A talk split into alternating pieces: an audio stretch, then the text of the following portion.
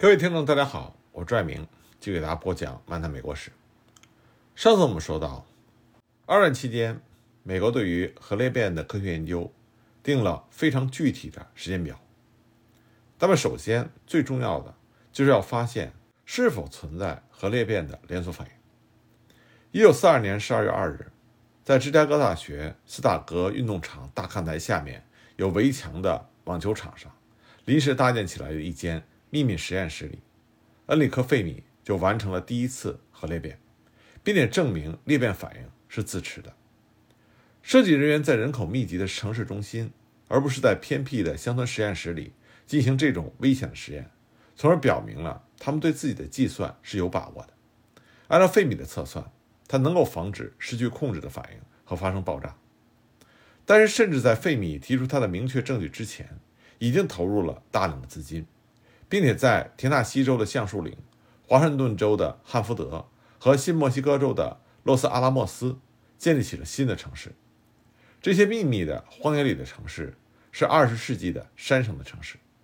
进行着对全人类来说既充满着威胁，也充满着希望的生产和试验的城市。这种有史以来在技术方面所进行的最广泛的、最花钱的努力，是要实现人类对其所能到达的最小范围的控制。这项计划实际上始终是按照着预定的时间表进行的。为了提供任何想象得到的可以用来制造原子弹的材料，同时采取了各种不同的必要措施。与此同时呢，科学家和技术人员也已经在对原子弹本身进行设计。生产足够的裂变材料，证明是一项巨大的工业任务。虽然总的来说，一些判断、猜测和预言证明是正确的，但是其中最大胆的预测就是。制造一颗原子弹是完全可能的。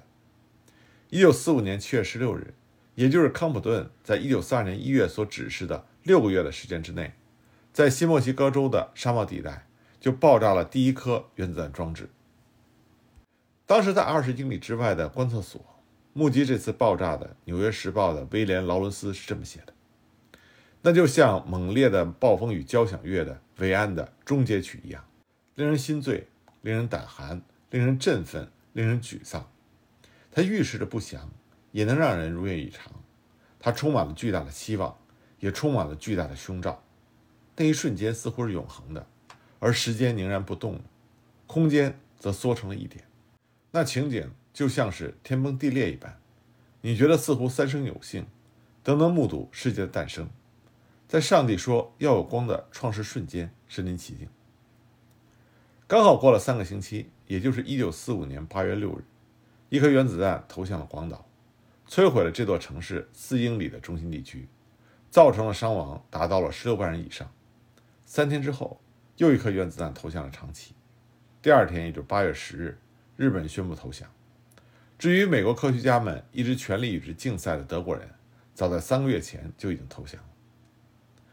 那么，这个属于可以分裂的原子的新世界，不但扩大了知识的领域。也加深了灾难的程度。在美国制造的，首先由美国人使用的这种原子弹的破坏力，让美国人对人类的休戚与共的关系有了一种新的认识。但是很多美国人始终是忧心忡忡。广岛上空的蘑菇云，让他们想起了《圣经启示录》副文里的第五条。那么现在是否也给科学预备了一匹马，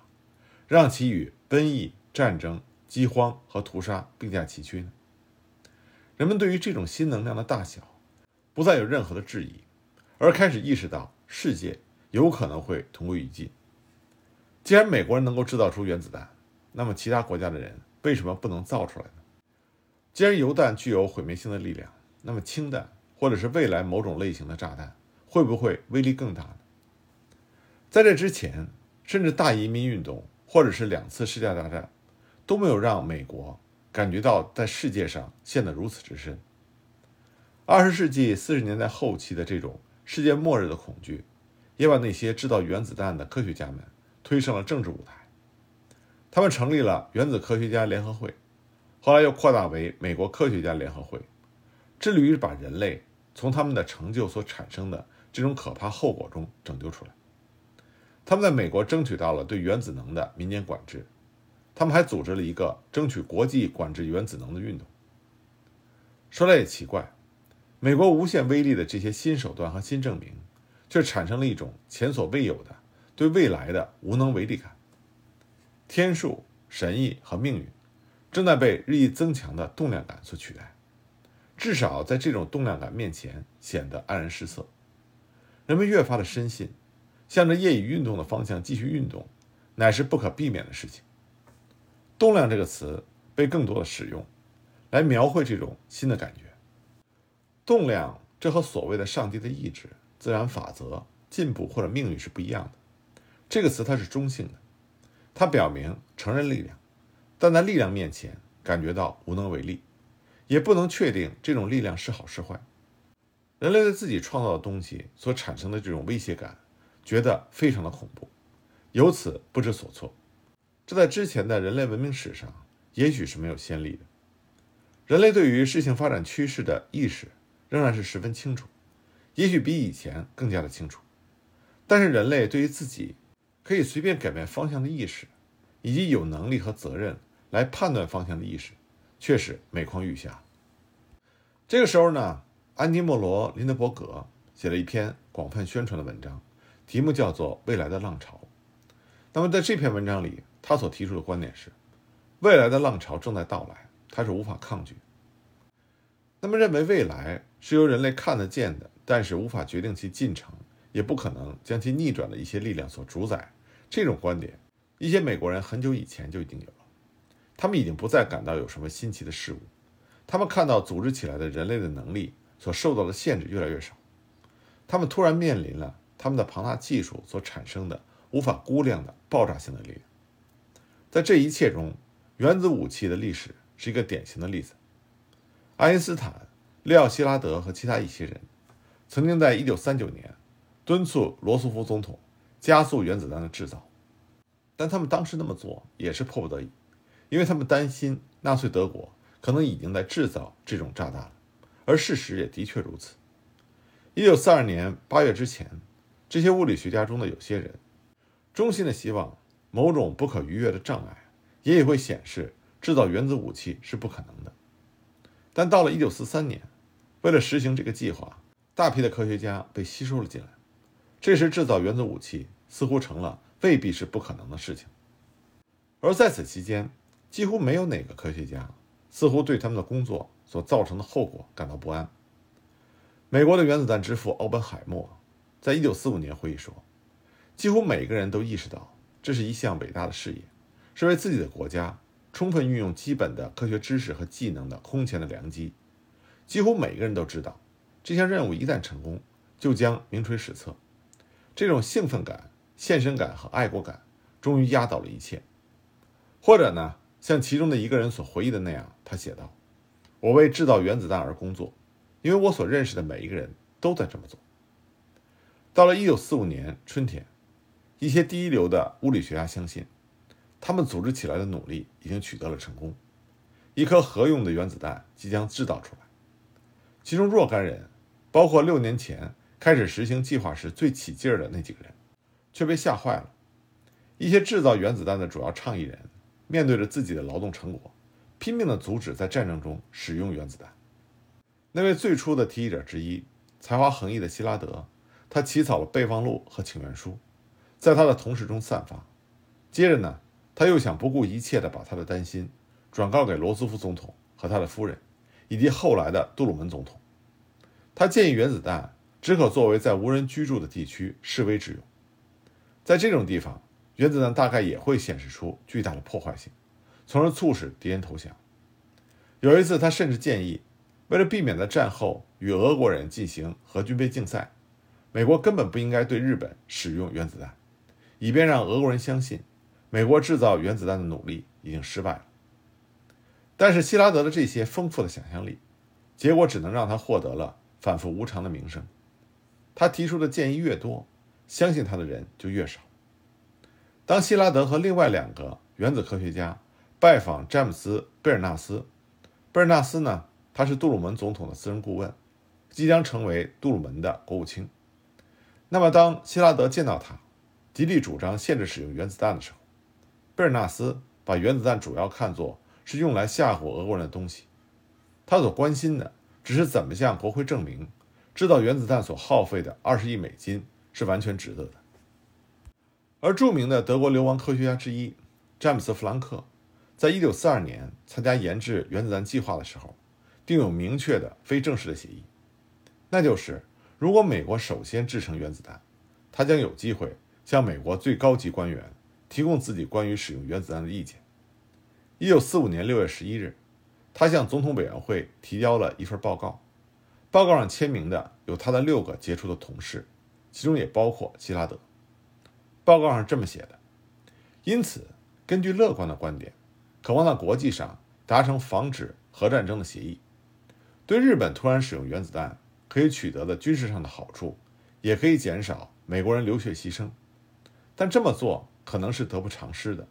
其后果将是。失去人们的信任，在世界其余地区引起恐怖和反感的浪潮，也许甚至会使国内的舆论发生分裂。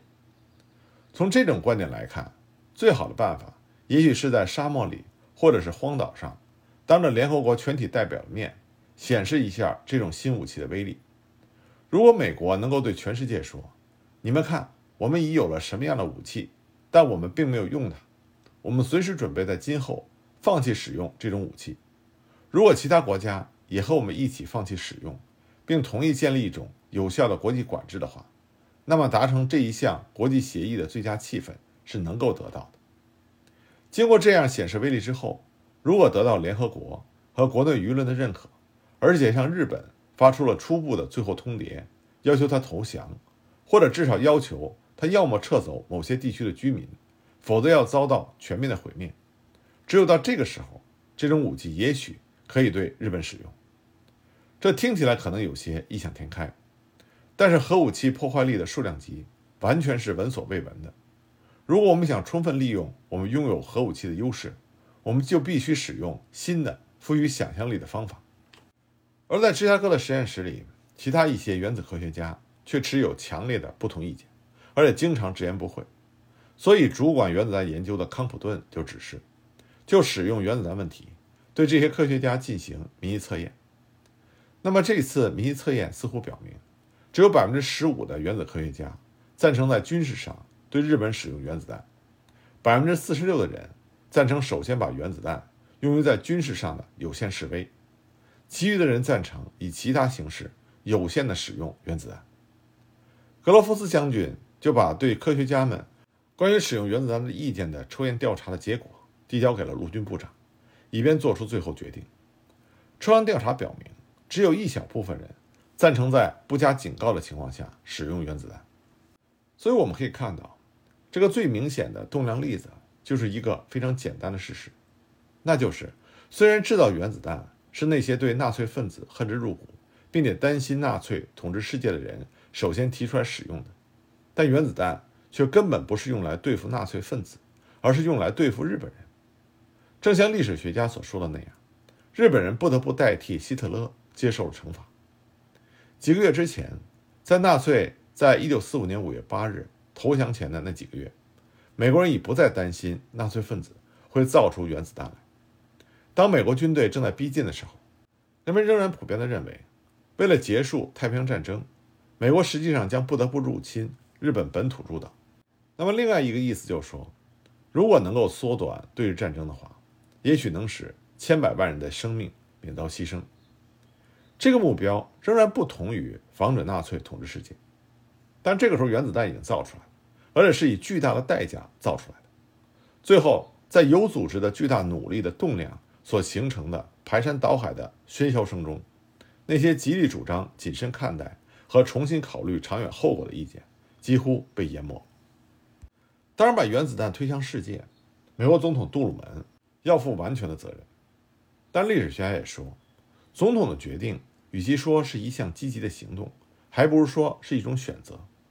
他不愿意停止在三个月前发现这一巨大的而多方面的努力取得顺利进展的一种选择。下令停止这个努力是不符合他最可信赖的同事们的建议，因而可能需要发挥几乎难以想象的个人主动精神。格罗夫斯将军后来回忆说。杜鲁门总统的决定就是不干涉，基本上是一种不打乱现有计划的决定。